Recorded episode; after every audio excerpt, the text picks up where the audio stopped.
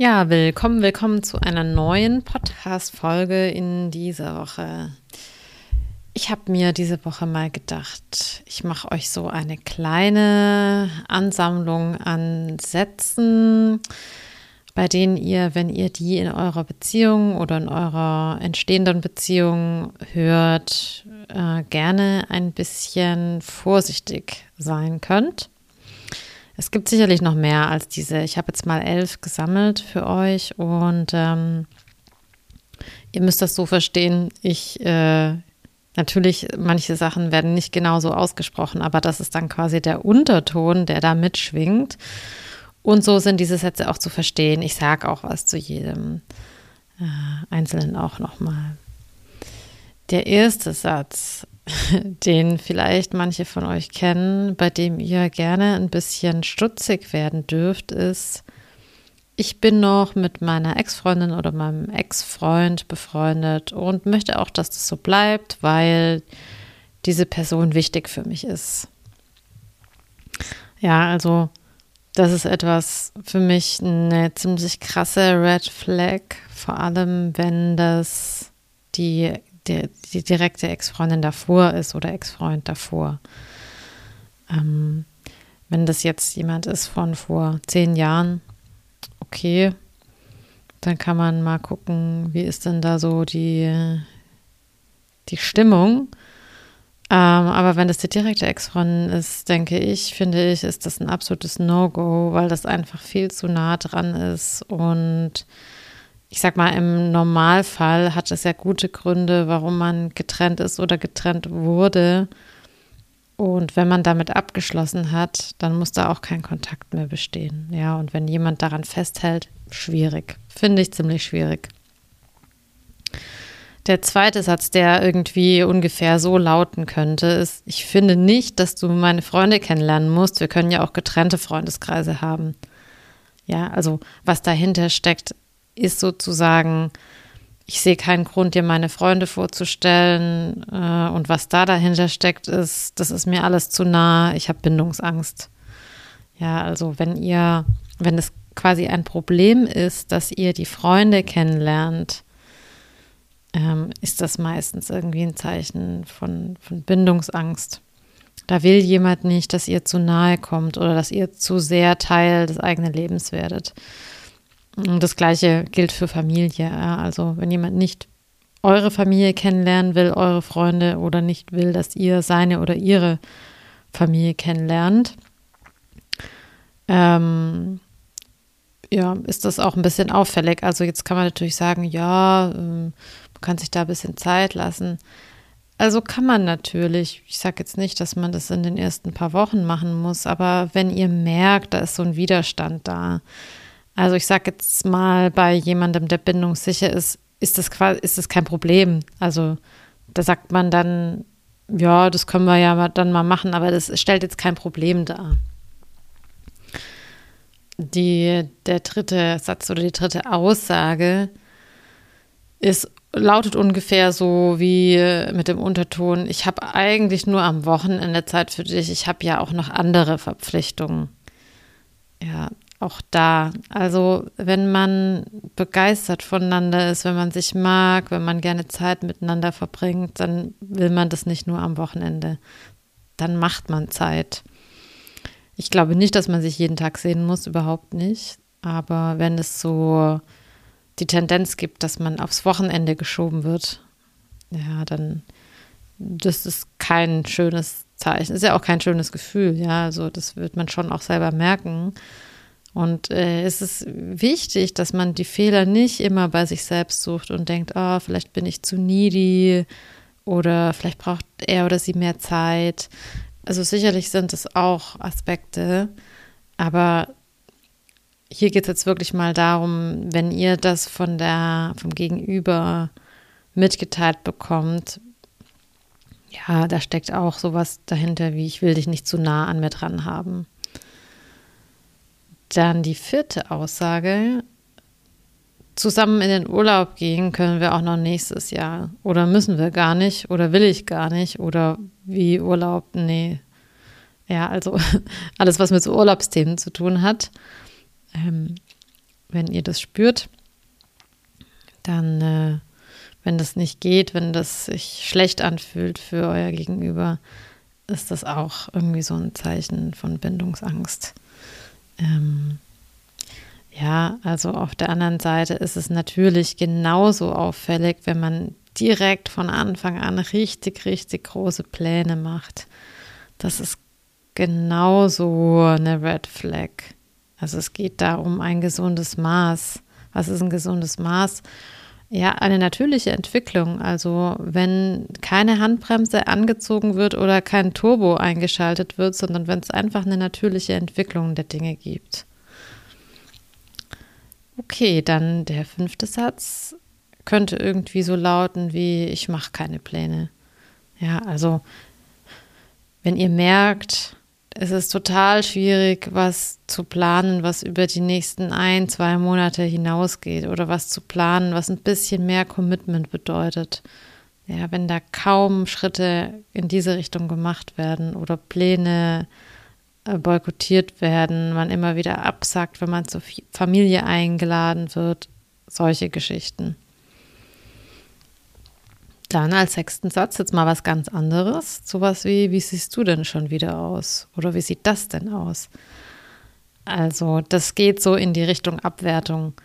Wenn ihr merkt, euer Freund, eure Freundin, euer potenzieller Freund, Freundin fangen an, an euch rumzukritisieren, euch abzuwerten, an euch rumzumeckern, euch klein zu machen, ist etwas, wo ich persönlich finde, das geht überhaupt nicht. Ähm, also so flapsig gesagt würde ich sagen, so jemand gehört gleich rausgeschmissen, weil äh, wenn man jemandem was mitteilen will, also sagen will, irgendwie, das sieht vielleicht komisch aus.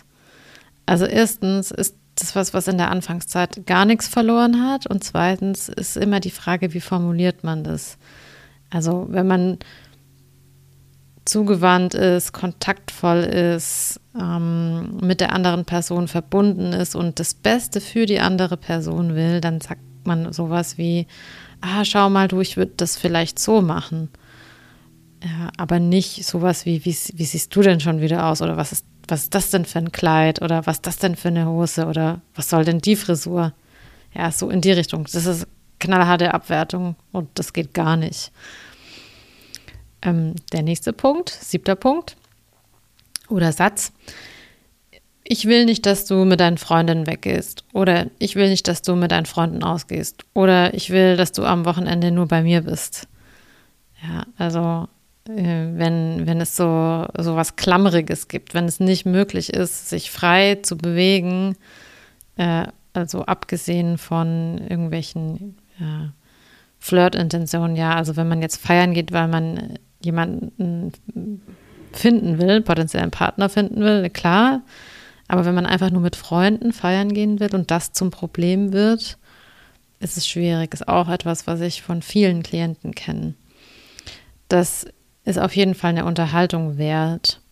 Also ich sage nicht, dass all diese Punkte äh, jeder für sich so heftig ist, dass man die Beziehung vergessen kann, sondern die Gesamtheit und die Schwere so der, der Punkte muss man ein bisschen beachten. Aber ja, das ist schon auch was, was schwierig sein kann.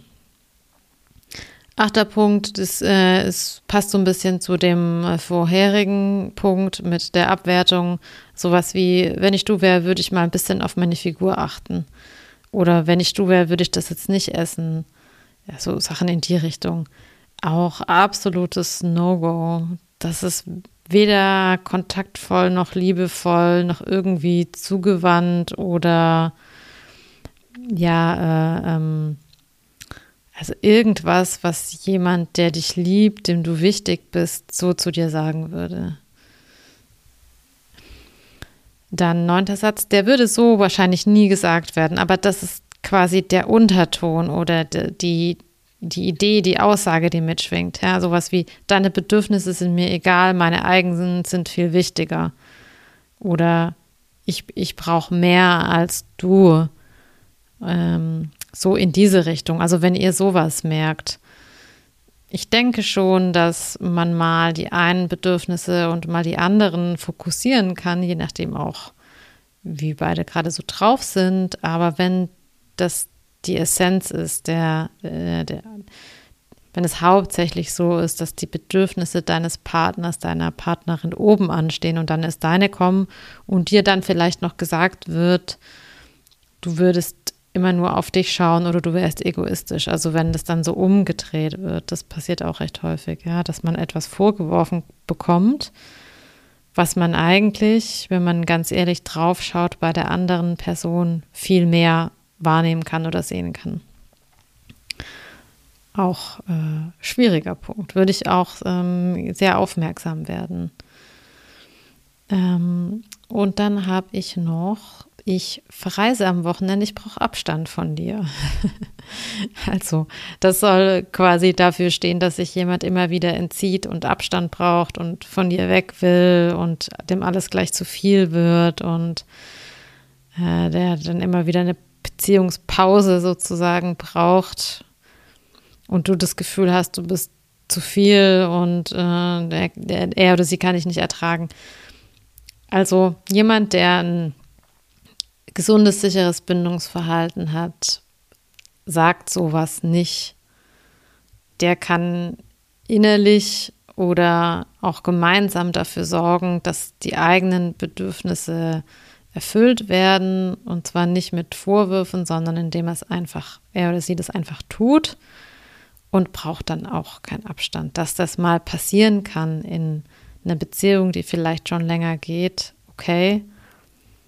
Ähm, aber dass das so, ich sag jetzt mal so direkt von Anfang an dazugehört, äh, ist auch nicht unbedingt ein gutes Zeichen. Und als elften Punkt habe ich noch, deine Liebe erdrückt mich. Ja, also auch ein heftiger Satz. Das ist sowas wie, du bist zu viel. Und das ist ja für viele Menschen ein ganz Wunderpunkt. Also viele, die bei mir kommen, sind eher Menschen, die keine Mühe machen wollen, die auf gar keinen Fall zu viel sein wollen, die sich auf gar keinen Fall aufdrängen wollen und aber innerlich natürlich eine absolut große Sehnsucht nach Liebe haben, ähm, aber sich nicht getrauen, das auszudrücken. Und wenn sie es dann ausdrücken, vielleicht an jemanden, der Bindungsangst hat und dann so ein Satz kommt wie deine Liebe erdrückt mich, das ist natürlich ganz schlimm, fühlt sich ganz schlimm an. Ähm, und das ist aber auch, also das ist nicht, dass die Liebe erdrückend ist, sondern dass, dass es wieder eine Dynamik gibt zwischen einer verlustängstlichen Person und einer bindungsängstlichen Person. Und äh, auch da darf man dann ganz genau hinschauen. Ja, und insgesamt ähm, wie gesagt, ich, ich kann sicherlich auch noch mal einen Podcast machen mit nochmal elf solchen Sätzen. ähm, da gibt es einiges, worauf man achten kann. Ähm, ihr habt gemerkt, jetzt in diesen elf Sätzen war viel drin, was so auf Bindungsangst ähm, äh, abzielt. Äh, und sicherlich kann ich sowas auch noch mal machen, was auf so ein äh, Liebessüchtiges, also ein so ein Love-Bombing-Verhalten abzielt, das da muss man auch oder darf man auch die Antennen aufstellen. Also wenn von Anfang an gleich äh, ganz viel gewollt wird, ganz viele Pläne gemacht werden. Also wie ihr seht, das ist beides blöd. Keine Pläne machen und viele Pläne machen. Es braucht auch da einfach ein gesundes Mittelmaß und ähm, ich habe ja neulich auf Instagram habe ich über Herzklopfen gesprochen. Das kann ich jetzt auch hier noch mal kurz ansprechen. Herzklopfen ist kein Zeichen für Liebe oder Verliebtheit. Ja, also Herzklopfen ist eine, eine körperliche Reaktion. Ähm, das ist eine Reaktion deines Nervensystems und du verknüpfst das mit, oh, jetzt bekomme ich Zuwendung oder jetzt bin ich verliebt oder jetzt läuft hier irgendwas richtig. Ähm, und man darf sich wirklich daran gewöhnen, dass es darum geht, ob ich mich mit jemandem wohlfühle, ob ich mich mit jemandem sicher fühle, ob ich mich mit jemand angekommen fühle, ob ich merke, dass es irgendwie ein leichter Kontakt. Aber ich merke, wenn die Person nicht da ist, dann mache ich mir jetzt gerade keine Sorgen, was los ist, sondern ich kann mich entspannen. Wenn ich eine Nachricht bekomme, dann drehe ich nicht total durch. Oder wenn ich keine Nachricht bekomme, drehe ich nicht total durch. Also das heißt, wenn auch da Ruhe drin ist, das sind die guten Anzeichen. Herzklopfen oder nicht. Also ich glaube, sicherlich darf man irgendwie so Schmetterlinge im Bauch haben oder sich einfach total freuen, wenn man jemanden sieht, so wie man sich auch total freut, wenn man Freunde trifft. Aber diese übermäßigen körperlichen Reaktionen sind äh, kein Indikator dafür, dass man jetzt jemanden vor sich stehen hat, der richtig gut zu einem passt. Wenn überhaupt eher im Gegenteil. Zu viel nochmal an dieser Stelle. Ja, also ich würde mich im Übrigen total freuen, jetzt mal nochmal zurück zu diesen Sätzen, wenn du mir mal schreibst, was du denn für Sätze kennst, wo du jetzt denkst, boah, wenn ich das höre, weiß ich, da geht es nicht weiter. Würde mich mal interessieren. Das war jetzt, wie gesagt, eine kleine Ansammlung. Ähm, schreib mir das gerne auch auf Instagram, wenn du mir auf Instagram folgst. Und ich freue mich wie immer über eine Bewertung oder Rückmeldung zu dieser Podcast-Folge. Und damit wünsche ich euch eine ganz tolle neue Woche und freue mich, wenn wir uns nächste Woche wieder. Bis dann. Ciao.